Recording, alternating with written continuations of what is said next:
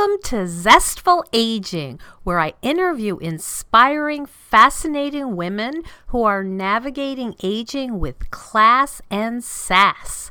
I'm your host, Nicole Christina. Hey everyone, I am so grateful for all of the downloads, and I'd love a rating on iTunes and a comment. And please subscribe. It helps the show's rating so other people can find it and learn how to age well. And if you are loving the podcast, why not check out the companion online course, Zestful Aging Simple and Sustainable Habits for Health and Longevity? You can access it through my website, NicoleChristina.com forward slash Zestful Aging. It's based on the Harvard study of adult development, and I'm really proud of how it's turned out. Well, I've got my coffee in my hand and my trusty dog Sparky beside me, so let's begin. Today on our show, we have Julie Dillon, who is a nutrition therapist on a mission. Her focus is on her clients' relationship with food and helping them build a new, more intuitive, positive approach to eating. A passionate proponent of the non diet movement, Julie teaches people to be more mindful, intuitive, and joyful around eating. In response to her clients' fears that without a diet they'll be giving up, she responds, It's not letting yourself go, it's letting yourself be. Julie blogs, podcasts, and presents widely on the subject of intuitive eating. Welcome, Julie. Well, thank you, Nicole. It's so great to be here, and I love having this opportunity to chat with you. That's great. And, you know, I just want to start. You know, I understand that you're one of the few women in the universe who has not been on a diet. And I, I just love for our listeners to hear the story of, you know, your training and how you started on this mission. Mm-hmm. So, I would love to share the story. It's it's definitely a twisted, bumpy kind of journey that I've been on, and I appreciate there's so many uh, dietitians. You know, I'm trained as a registered dietitian who have a similar kind of experience, and and like you said, I, I've never been on a diet, and part of my experience as a dietitian has been eye opening because I appreciate now why I've never been on a diet. You know, I've I've come from a family that's really um, always been in a thin body. That's it's just genetically how we're kind of designed, I guess. And um, if you line up all the Duffys, Duffy's my maiden name. If you line them all up, you would see people who look like me in a smaller body. So I I have always walked this earth with lots of thin privilege, and um, so I was never really pushed into dieting. I certainly experienced diet culture and you know living in a world where um, femaleness is you know we're supposed to be compliant and following rules about food and exercise that i didn't but I, I really rejected those and i think i had an easier time because i looked appropriate consider you know for some people. But when i was looking at what i wanted to do as a grown-up i found nutrition just by kind of accident and i kind of just went with it because i like science and and um, psychology and i actually really wanted to be a therapist more than anything, but but I was discouraged from doing that. Um, but you know, I eventually ended up doing that anyway. But uh, so when I was in school, you know, the way dietitians are conventionally trained is a medical model, and it's you know most of us have a minor in chemistry or some kind of science. It's it's we basically are all the cl- same client or same classes rather as med students, and we're just trained in the medical model and. Um, after I was done with that training, we all have to do this like really challenging competitive year. Um, it's kind of like a residency where we, we call it a dietetic internship, and only half of of people who have a degree in nutrition get a placement. So there's half of mm. these almost dietitians out there that never got to finish their degree because it's just there's not enough placements. So when I was in that, I really started to appreciate the hospital setting and how that medical model was evolving to support people who were already appearing compliant. You know, people who are in thinner bodies like myself. And I was starting to notice the fat phobia in hospitals, and I thought that was there was something about it that just felt like it, it tugged at my like integrity, you know, like that wasn't right. Mm-hmm. And um, you know, I found so many people that I was working with, and and early on in my career, I specialized in working with children of higher weight and their families. And what I noticed is so many of these families were eating in a way that was quote unquote good, yet they were living in this higher weight. So there was lots of assumptions that they were either lying or they weren't trying hard enough. And it didn't take too long to appreciate that I wasn't really well equipped to do my job. And so that's when I sought out training as a counselor. So I have a master's in mental health counseling and it basically just helped me to get a bigger picture. But I really still thought at that point that I needed to fix people, you know, and part of that fixing was helping people lose weight. Like that would, because I was like, well, I'm not helping people lose weight, so obviously I'm not doing it right. And I wasn't doing it right, but I was looking for the wrong option because I wanted people to be healthier. But it took me a really long time to appreciate that weight loss is not a behavior. It's Mm. it's it's just like it may or may not happen. And when you make it like the thing to shoot for, I feel like we lose health because then healthy behaviors of like moving in a way that feels good and is sustainable, enjoyable, and maybe challenging, well, that doesn't become the important part. It's like I need to make sure I exercise a certain amount to burn off XYZ. Mm-hmm. And then, in, you know, as I was doing this work early on, I was also starting to specialize in eating disorders. And I'm like, wow, diet culture so, sure sounds a lot like anorexia. Know? and so, what? Wait, why are my clients with anorexia like hugged and given sympathy, but my clients at higher weights are told to practice anorexia harder? You know, and that and that yeah and that's really what pushed me to that mission you were talking about because um, that that really didn't sit well with me i can remember for a good six months not getting good sleep because i was teaching diet culture to people at higher weights um, prepping people for gastric bypass Mhm. and um, and then working with clients the next hour where I was saying, you know, trust your body. All foods are good foods, you know. And I'm like, Mhm. I'm talking out of both sides of my mouth here. This is not good. But you know, as a dietitian, many of us are, even if we come to that conclusion, many of us still have to practice uh, to help people lose weight. And and that's basically what my boss said is, you know, if you want to that's fine and dandy that you have this belief, but if you want this job, you have to keep doing what you're doing. Mhm. So- Which sounded like a setup. You were saying that, you know, you had people in higher weights and you were giving them, I'm guessing, diets and it wasn't working. hmm Yeah, yeah, and um, I feel like what was happening, and this was back in 2004, so you know, a number of years ago now. But at the time, I think we were, as a culture and medical and healthcare, we just thought we had to try harder.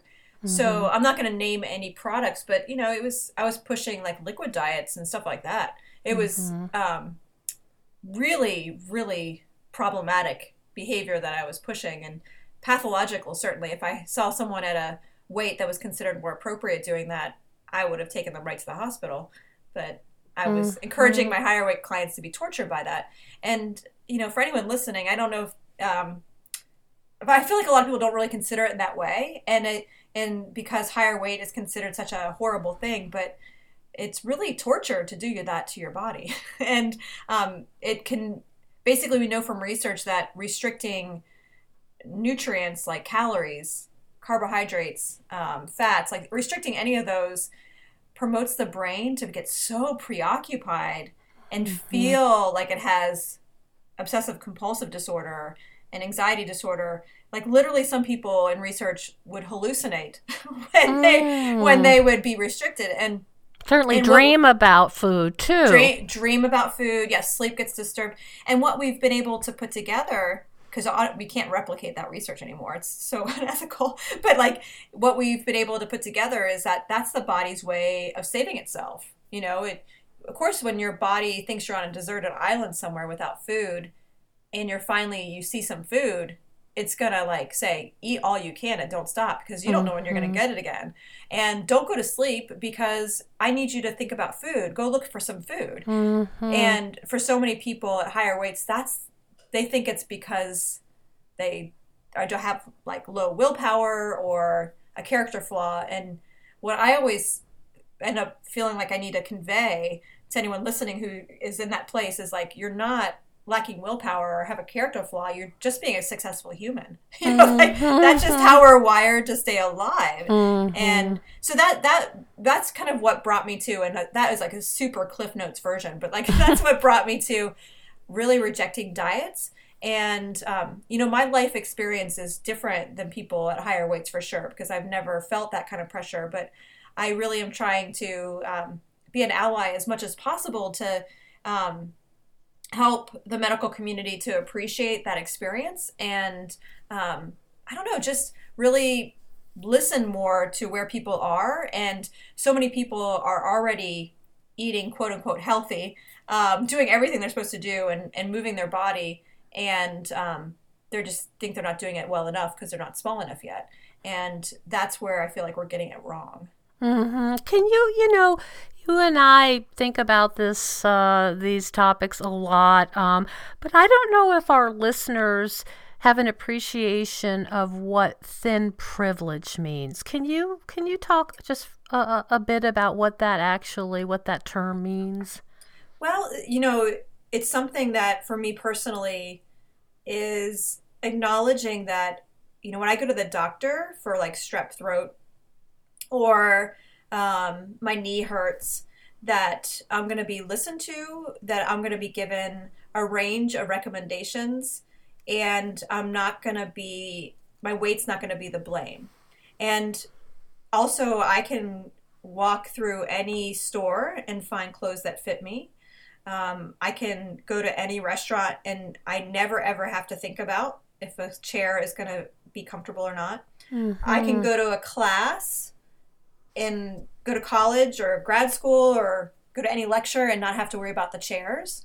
You know, so many people have um, been so open with their time and patience to explain to me how hard that is. And, um, you know, I've gotten to know a number of um, nutrition and counseling students at higher weights, and they talk about how much time it takes for them the weeks before school starts every semester. They have to go look at every classroom they're going to be in and see if they're going to fit in the chairs mm-hmm. and whether or not they need to try to figure out something else. And you know, classrooms change as semester gets closer, right? And so when that happens last minute, that really sends them through a loop. And I and again like the restaurant thing, you know, going to a restaurant mm-hmm. and, and not having to think about it.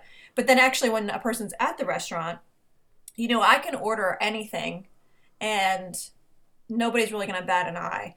I can remember um, when I first, I, I, appreciated this part of my privilege. I was speaking with um, a client of mine, and she was saying that she wanted, and this was so long ago. Gosh, it was like 15 years ago.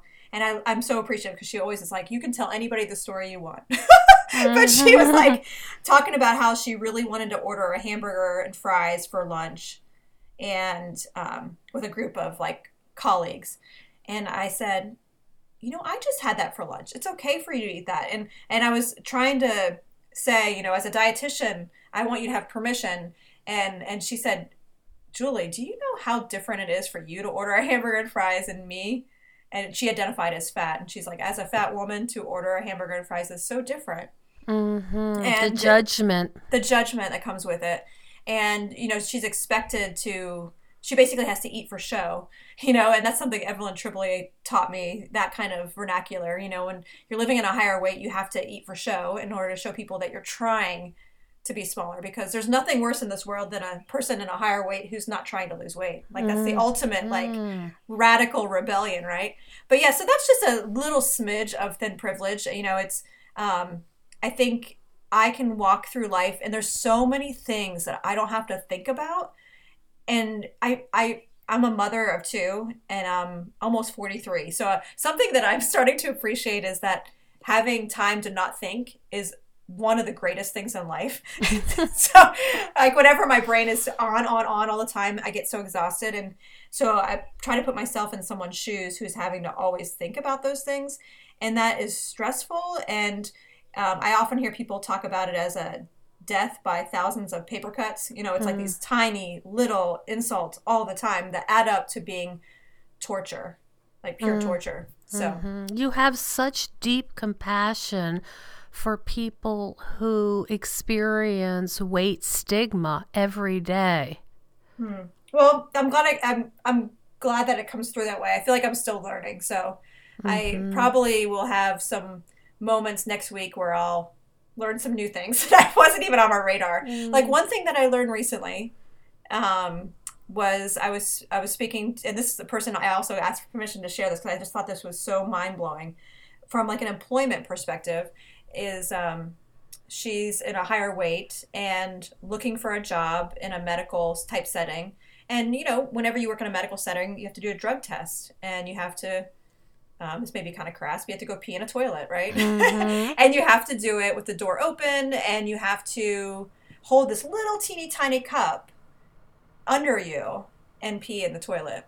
And her body is not was not able to do that, Mhm. and um, it's literally took hours to figure out a solution. Oh my gosh. And she That almost sounds so left. humiliating. so humiliating and so um and and she said you know this is something before a job interview i think about for days and days and days Mhm. and um, of course some places have a solution like they have a little system where they can you can hold the cup on this longer stick Okay. and, you know or, or you can hook it to the toilet but they didn't have that and so she almost left and so then she wouldn't have gotten this job wouldn't have been able to advance her career she's a brilliant woman.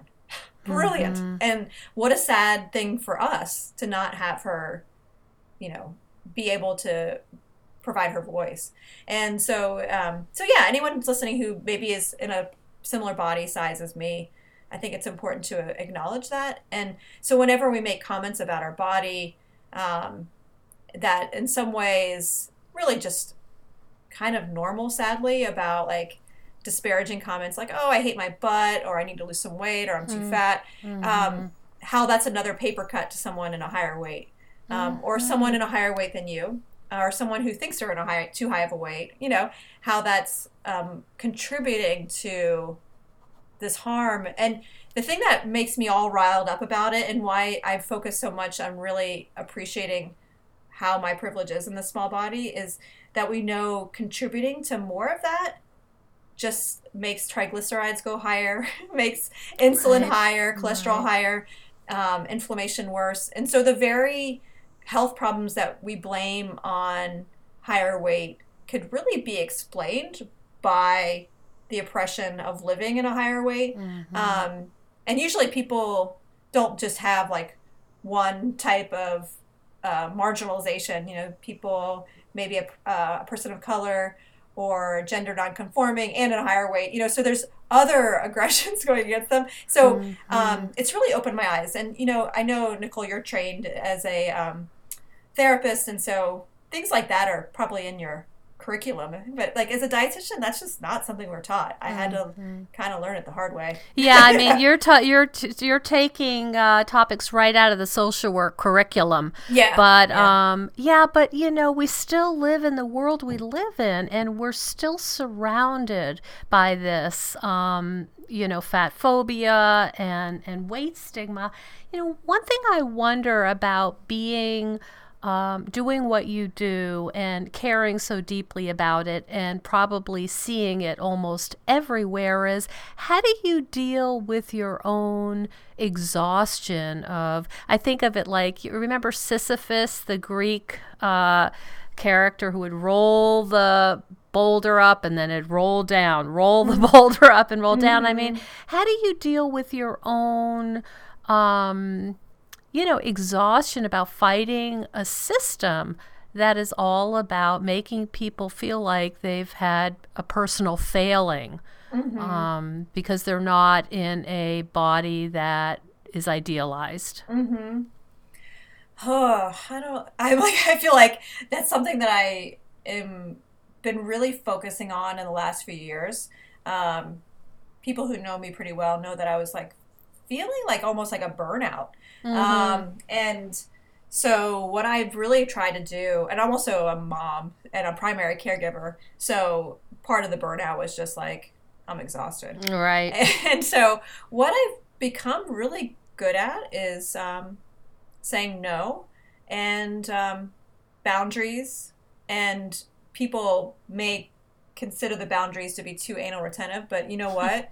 um, I really find my strength is meeting with people one on one and I want them to feel safe with me and then we I want them to find ways to replicate that experience in their life. And so um, I'm trying just to focus on that you know just um, this is the place where I am able to make change and and then you know raising my own children to um, be more accepting of diverse bodies walking this earth and and if anything mm-hmm. wanting to i want them to see the beauty in that and so i i have um, given myself permission to not always fight i do feel guilt for that though because i'm like oh my gosh like it's so easy for me to just check out mm-hmm. you know i don't have to live with it but um i also um try really i try really hard and i also do lots of therapy mm-hmm. so, so like I feel like my therapy is one of the things that I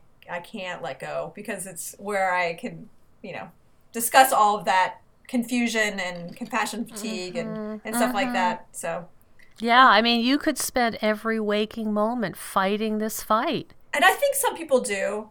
And for me personally, this may be too much information, but like I'm just not someone that can work all the time. I'm just, yeah. you know, I I end up being, um, I, I, I call myself an an extroverted introvert. So I, I get drained really easily. Like physically, my body just shuts down. So mm. um, if I'm going to do any of it, I have to be protective. Mm-hmm. Yep, yeah, that sounds like uh, Sounds like good advice. Hello, Zestful Agers. First, I want to thank you so much for your enthusiasm and interest in the podcast. Words cannot really describe how fun it is to make this for you. We are now in the tens of thousands of downloads, and Zestful Aging is still very young.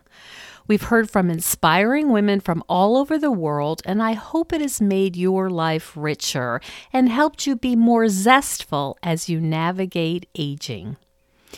In addition to being fun, making a weekly podcast is a surprising amount of work. So I want to encourage you to become a patron today. It's the way I can continue bringing you in depth, thought provoking interviews without sponsorship, aka commercials. And I've added a special free gift just for being a listener to the podcast. It's called My Best Ever Self Care Manual. And again, it's based on research and my 25 years' experience as a psychotherapist. So hop on over to patreon.com slash zestfulaging and download the free manual. And while you're there, donate what you might pay for your cup of coffee today. It will make you feel good. I promise. So, you know, as you know, this podcast really is geared towards women who are middle aged and over. And I, I wanted to ask you how you might help a woman who comes to see you who is, let's say, an empty nester, let's say, you know, really in a a place of recreation like okay my old life is not here anymore. My kids are grown. They may or may not be back and forth. Um, maybe reassessing my marriage maybe thinking about retirement. When they come to see you do you do you see that their challenges are different than the younger clients you see? Or or how does that work? What what do they talk about with you as older older women so I really was looking forward to midlife myself because I thought it would mean that it wouldn't be as much focus on appearance or keeping up with the Joneses.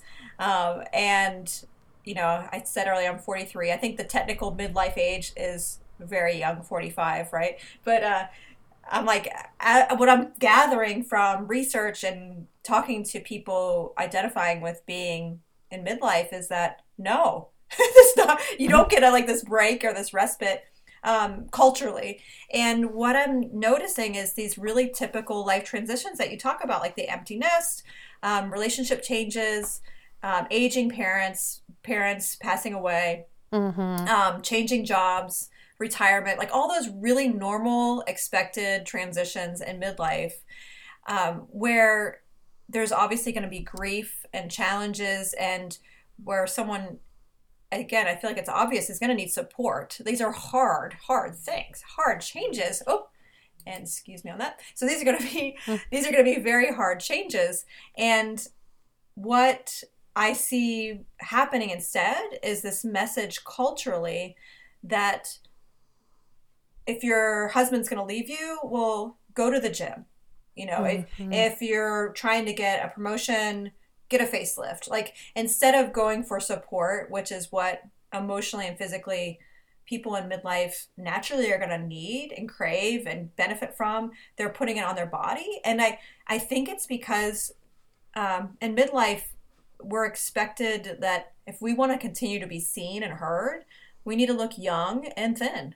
Mm-hmm. You know, there's still that pressure, and um, I am I'm sad to admit, but I remember watching a um, Real Housewives of some city on Bravo a couple years ago, and one of them was going through menopause, and she was talking about basically that. You know, I am not going to let myself go. You know, there was that feeling that um, my body is changing and I need to stay young and beautiful if I want to keep my husband, if I want to stay relevant.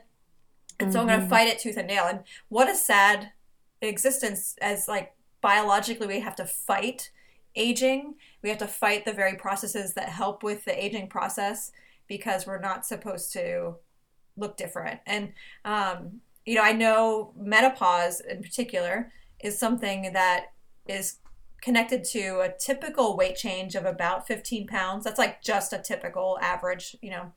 Many people it's more, you know, but that's a really common amount that mm-hmm. is cited in research to gain and, to gain weight post menopause mm-hmm, oh. or, or, around menopause and after. Mm-hmm. And um, like I think it was like the two to three years within menopause, you know, somehow, and that's a really typical amount. And what we've been able to connect is how adding that fat stores helps release extra estrogen as it's waning in the body because ovulation is going away and having that extra fat stores helps with the symptoms of estrogen leaving and so like the very thing that our body is like intuitively preparing for to help us deal with hot flashes and whatever else comes with menopause. Uh-huh. And it's like they're fighting it. And so no wonder women during menopause are so miserable because they're not allowed to just let their body be and do what it's supposed to do.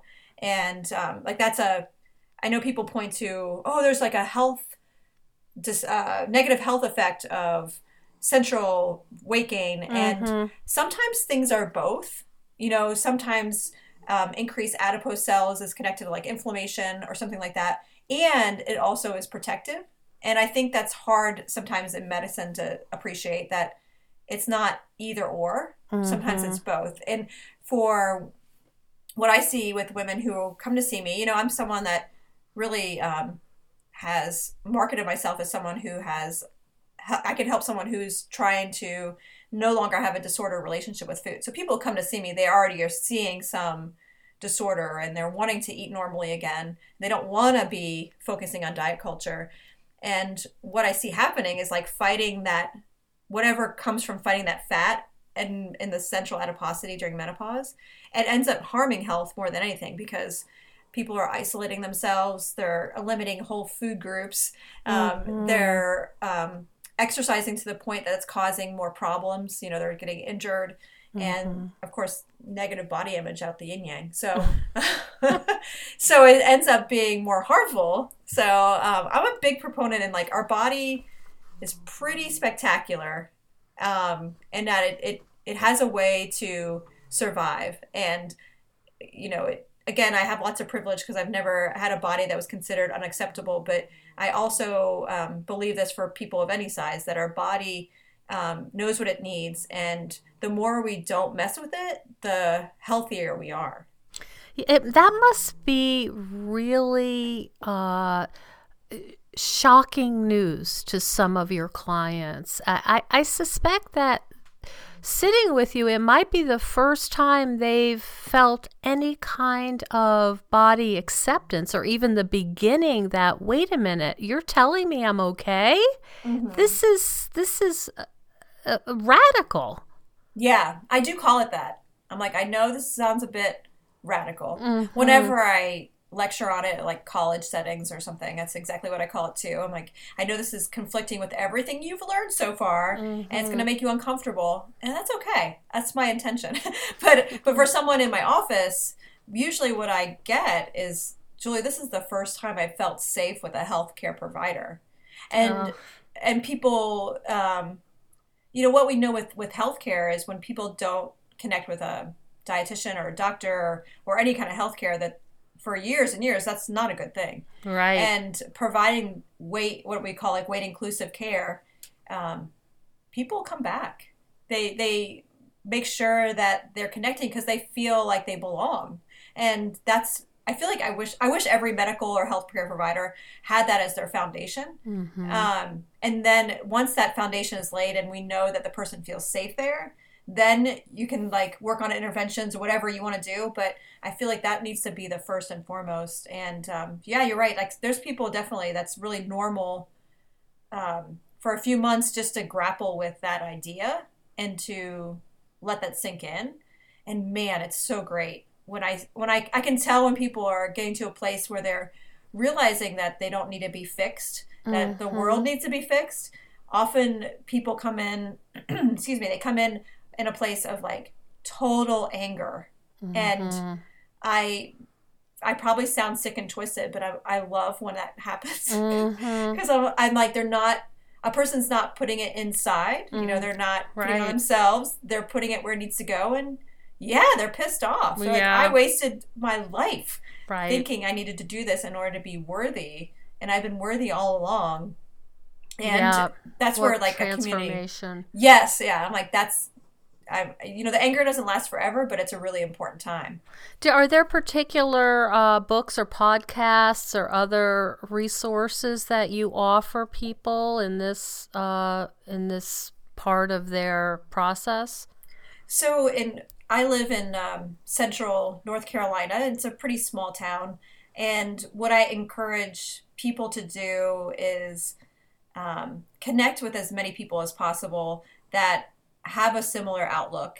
Um, I have a, a handful of therapists and doctors that I refer people to what I want them to do is start to build a community. And thankfully, we have podcasts and online support that provides um, that voice. I really am enjoying a podcast called She's All Fat. It's a uh-huh. fabulous one, um, especially for people who are um, um newer to um, body positivity, I guess you could say, or um, wanting to um, just hear what normal life is like for people who have radically stepped into self acceptance mm-hmm. and they're a, at a higher weight. I really like that one, and and um, so connecting with just voices, I think, is really important, and um, finding online communities again. There's a couple conferences that um, usually I feel like as um, healthcare providers we know about, Nicole, like uh, the Binge Eating Disorder Association mm-hmm. or ASDAH, the Association for Size, Diversity, and Health. Those are two conferences that are national most years, and they're open to professionals, but they're also open to anyone. And so, for a lot of clients that I know, they'll go to those and they'll connect to people who look like them, and um, I don't know, get get more support. Like I really want people to have a community then to mm-hmm. kind of cling on to. Yeah. That, you know? Absolutely. And you also have a specialty in PCOS. Mm-hmm. Mm-hmm. Yes, that this is a, a population of people that diet culture really has um, trampled over because uh, polycystic ovarian syndrome, if any listener is not really aware of what it is, it's um, a condition affecting um, women or anyone with an ovary, you know, or two, and um, that has some hormonal dysregulation. And what ends up occurring is there's like this genetic slash environmental kind of occurrence. I we're kind of uh, murky on the details because there's very little research into PCOS. I feel like it's starting to pick up, but you know, at least one in 10 women have it. Some people are saying one in seven now. And for the amount of research we have on it is really, really pathetic. But um, anyway, um, over time, there's this hormonal imbalance and there's high circulating testosterone and other androgens. So women have facial hair, um, mm-hmm. may have male pattern baldness, extra, extra hair in places they don't want it. Mm-hmm. And then there's a um, usually a, a difference or some kind of abnormality with menstruation. So many people struggle with infertility. It's the number one cause of ovulatory infertility. And um, so there's like a my body doesn't work kind of thing and it's growing all this hair mm-hmm. and cent- central adiposity or like more weight gain in the stomach doesn't happen for everyone but for uh, a good portion of people with pcos they experience this and so what um, unfortunately what people are told is that weight gain caused the pcos which is totally wrong um, you know, there's people walking around with PCOS who are not in a larger body, so how can weight gain cause it? you know? right. um, yeah. But they're basically told, you know, until I won't give you fertility treatment until you lose X amount of weight, or you know, the only way to treat this is through diet and exercise. And I started to specialize in PCOS not because I was excited to, to treat another medical condition, because I wasn't. I'm really a food behavior person, and so many of my clients who are at higher weights and in the throes of anorexia had PCOS. Like they were eating so low amount oh, of food. Yeah. And they were literally being tortured and their docs were like, "Well, you're just not trying hard enough. Just eat less." Oh, like they're eating so little calories. Like they will no, this is not good. And um, yeah, so I feel like they're a group of people that experience tons of weight discrimination in the medical setting and um, and you know they're they there's like this feeling of not feeling like a, a woman because of the the hair differences and double stigma. Mm-hmm. Yeah, yeah, and so um, you know, I I have a PCOS and food peace group. That's what I call it um, on Facebook. That's free. That anybody with PCOS who's willing to not talk about diets is always free to join. Um, but one, one thing I asked yesterday actually was like, what's the one thing you wish um, any of your healthcare providers knew about PCOS? And so much of it was like, I just wish you would ask me actually how I'm eating instead of assuming that I'm eating too much. Or I wish you didn't just talk about my weight. I wish you actually gave me information. Oh, wow. you know, lots of lots of shame and stuff associated with that. And I think as a dietitian, I know like fear based practices and shame based practices are often like the first tools we reach for. And it stinks because shame like based treatment has been associated with poor health for a long time in research. Like mm-hmm. we already know it doesn't work, and it just makes people sicker. So um, yeah, if all yeah. this stuff worked, uh, we'd be in very different uh, position right now as a culture. Sure. Exactly. Yeah. Yeah. Yeah. Totally. Yeah. Wow. Is there anything you'd like to say, sort of, as we wrap up? Any small steps that uh, people can try if they want to sort of put their toe into this new world of food mm-hmm. peace and they ha- you know they've been chronic dieters and they know that diets don't work but they don't know what else to try yeah. what are the really first small steps for people curious about this uh, this radical kind of uh, process that you describe I I feel like it's important to really give yourself a lot of compassion in that place. And one of the best, uh, I'm not going to say best, but like one of the first things I want people to know is that they don't need to be fixed. And the, and the trying to fix is probably harming your health more than anything. Mm-hmm. And that um, you can trust your body. And, it, and it's okay if you don't love it. It's okay if you still want to lose weight. It's okay if it's hard to respect your body, but what if just for three or six months you let yourself not diet? And in the beginning, it's super scary. Uh, I think it's um, exciting, but also terrifying at the same time. Mm-hmm. And so, just honoring that that's normal. And I have a blog post actually that's like kind of talks about that, and it, it's um, let's see, it's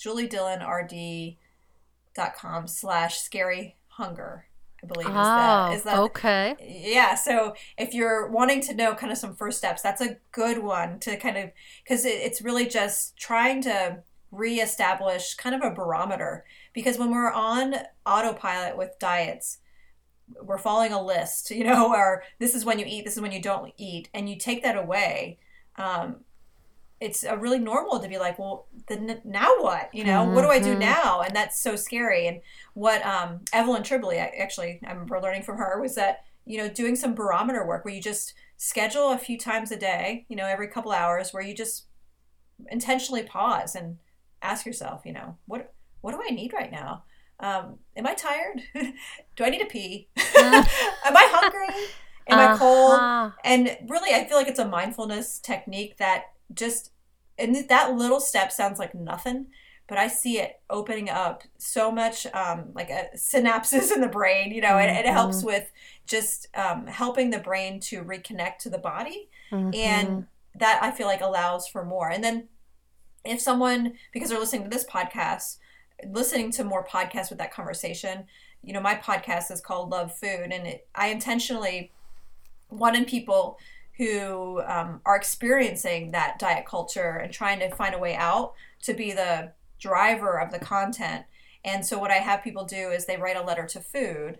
And Nicole helped me answer one of these letters once.